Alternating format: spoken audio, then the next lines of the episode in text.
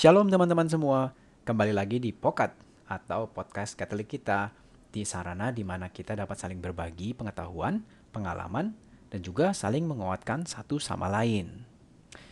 Eh, teman-teman, pernah nggak sih kalian ketemu teman Katolik yang lain terus dibilang, ya kita emang sama-sama Katolik bro, tapi kita kan beda aliran. Pernah nggak? Udah kayak film zaman dulu gitu kan, kayak film silat lu aliran selatan gue aliran utara bro nah maksudnya apa sih biasanya ya walaupun nggak semua sih banyak terjadi dikotomi atau pemilahan antara apa yang disebut sebut orang di luar sana tuh Katolik tradisional dan Katolik karismatik. Terus terang dulu tuh aku juga mikir, oh jadi tuh ada dua kubu gitu ya. Yang satu normal, namanya tradisional. Yang satu tuh yang agak unik, yang gak terlalu normal, namanya karismatik. Jadi kesannya tuh yang karismatik tuh kayak yang lebih fanatik gitu loh yang suka loncat-loncat kalau nyanyi tepuk tangan.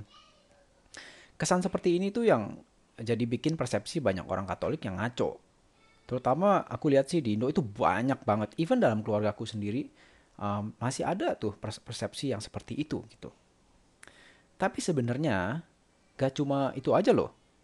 Banyak orang Katolik yang suka bikin aliran-aliran sendiri dalam tanda kutip lah.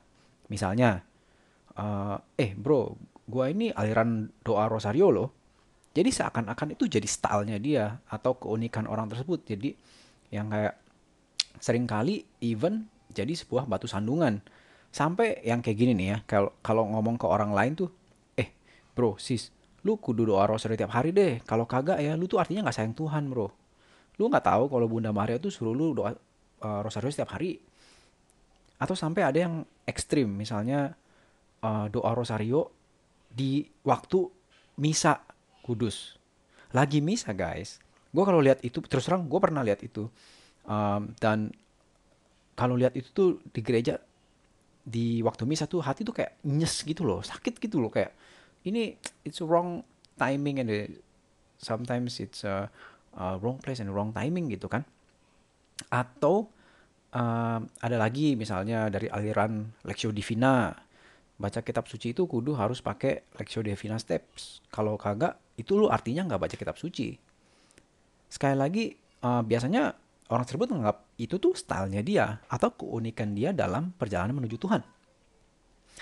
Um, atau yang gini nih, uh, eh bro gue nggak suka puji dan menyembah Tuhan tuh dengan lagu-lagu yang keras ini yang biasanya dari kubu dalam tanda kutip tradisional ya. Pakai tepuk tangan segala. Gue maunya yang slow slow aja deh. Banyak banget orang yang dalam uh, kubu ini sangat enggan untuk melakukan hal-hal yang dilakukan oleh kubu yang lain yang karismatik. Misalnya uh, pray in spirit atau yang kebalik deh. Even kebalikannya juga ada. Jadi yang biasanya kebiasaan uh, di karismatik kalau diajak kalau diajak meditasi atau taise itu waduh bro itu bukan style gue banget. Kadang yang parahnya bisa sampai ada orang yang menganggap kalau uh, kubu satunya itu istilahnya levelnya masih di bawah lah. Sedih gak sih kalau dengar orang yang bisa pemikiran punya pemikiran even sampai seperti itu? Oke, okay, um, don't get me wrong ya. Disclaimer dulu nih. Tiap orang diciptakan Tuhan secara unik dalam individualnya. Bahkan jalan menuju Tuhan dan keselamatan itu uh, dalam setiap orang itu ada keunikannya sesuai dengan kemampuannya dan rancangan dan anugerah Tuhan untuk orang tersebut. Tapi jadi apa sih sebenarnya yang unik itu? Apakah pilihan kita untuk ikut dalam tanda kutip kubu yang satu atau yang lain, yang karismatik atau yang tradisional, atau harus yang uh, meditasi setiap hari atau rosari setiap hari atau itu devosi ini devosi itu.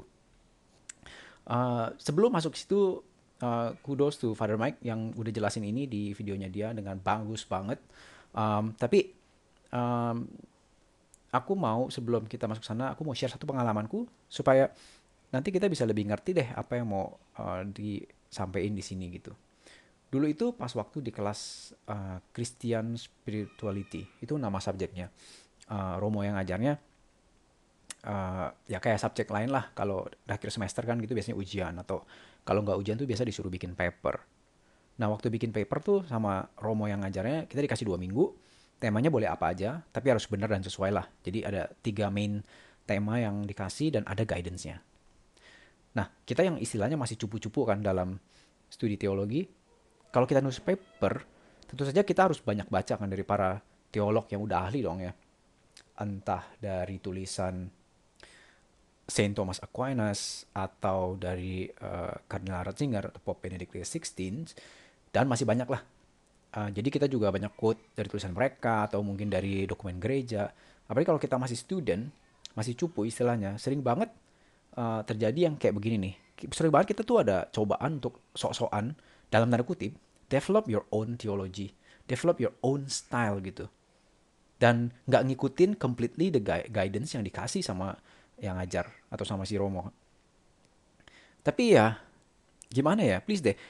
Kan kita juga baru belajar gitu ya. Kita bisa ngaku-ngaku, oh this is the style of my writing gitu-gitu. Tapi istilahnya ini kalau di sepak bola ya, ini tuh baru belajar renang bola, udah mau sok-sokan yang main diri seperti Ronaldo atau Messi gitu. Nah, uh, aku ingat banget deh, waktu itu aku lagi present paperku, Romonya tuh kritik aku abis-abisan Soalnya paperku itu jadi nggak sesuai dengan apa yang dia harapkan. In the end aku dikasih B. Romo yang ngajar itu sampai bilang, you know, you should actually get an A or even an A plus. You know you have the ability to get A. Terus terusan deh pokoknya dia kayak ada tuh 5 sampai 10 menit ngomel-ngomel doang. Ya sedih sih, tapi itu jadi pelajaran yang bagus banget buat aku. Jadi mikir, kenapa aku nggak ngelakuin hal yang dikasih tahu itu ya? Aku mungkin terlalu excited karena, oh uh, ada kesempatan nulis paper, you can somehow uh, work your own stuff, you can have your own style of writing and so on. Tapi kalau di reflect balik, apakah aku nggak bisa melakukan yang dikasih tahu itu atau aku nggak mau melakukan itu? Jadi keinget ada satu uh, kisah di Injil Markus awal-awal. Ada kisah di mana Yesus menyembuhkan orang kusta. Ingat nggak? uh, dia sembuhin orang kusta terus dia bilang ke orangnya jangan kasih tahu siapa-siapa tapi kasih tahu high priest aja kalau dia udah sembuh gitu. Uh, by the way kalian tahu kan kalau misalnya mereka yang orang kusta mereka kalau udah sembuh mereka harus kasih tahu ke high priest. Itu penting waktu itu supaya orang itu bisa balik lagi ke masyarakat. Jadi high priest itu harus declare orang itu udah sembuh dulu supaya dia nggak dikucilkan lagi. Nah tapi yang jadi masalah itu orang yang baru disembuhin sama Yesus, baru aja disembuhin, dia langsung keluar-keluar kasih tahu orang-orang banyak. Mungkin uh, kita sering atau passage ini sering banyak dipakai sama orang, ah um, mungkin sukacitanya tuh begitu besar, dia tuh nggak bisa nahan untuk nggak cerita ke orang-orang. Apa iya sih begitu?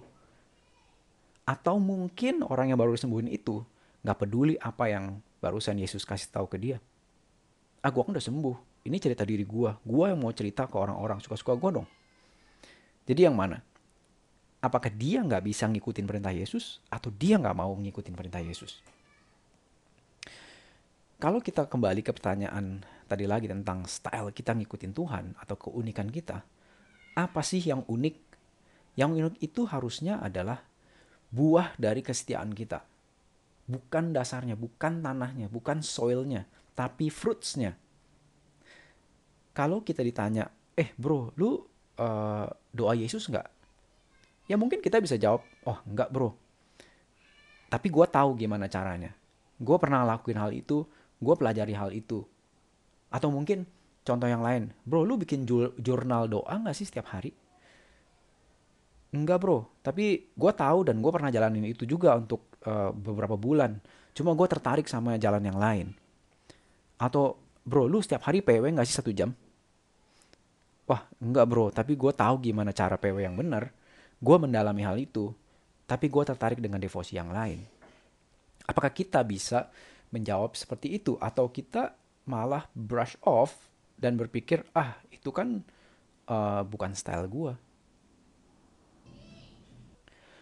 semua basic dan dasar itu semua itu soilnya kita semua itu tanahnya kita semua itu kekayaan kita sebagai orang Katolik kita nggak dengan sok-sokan milih satu jalan dan decide itu sebagai style dan keunikan kita atau kita maksain style itu so yang dalam tanda kutip kita bilang style itu ke orang lain.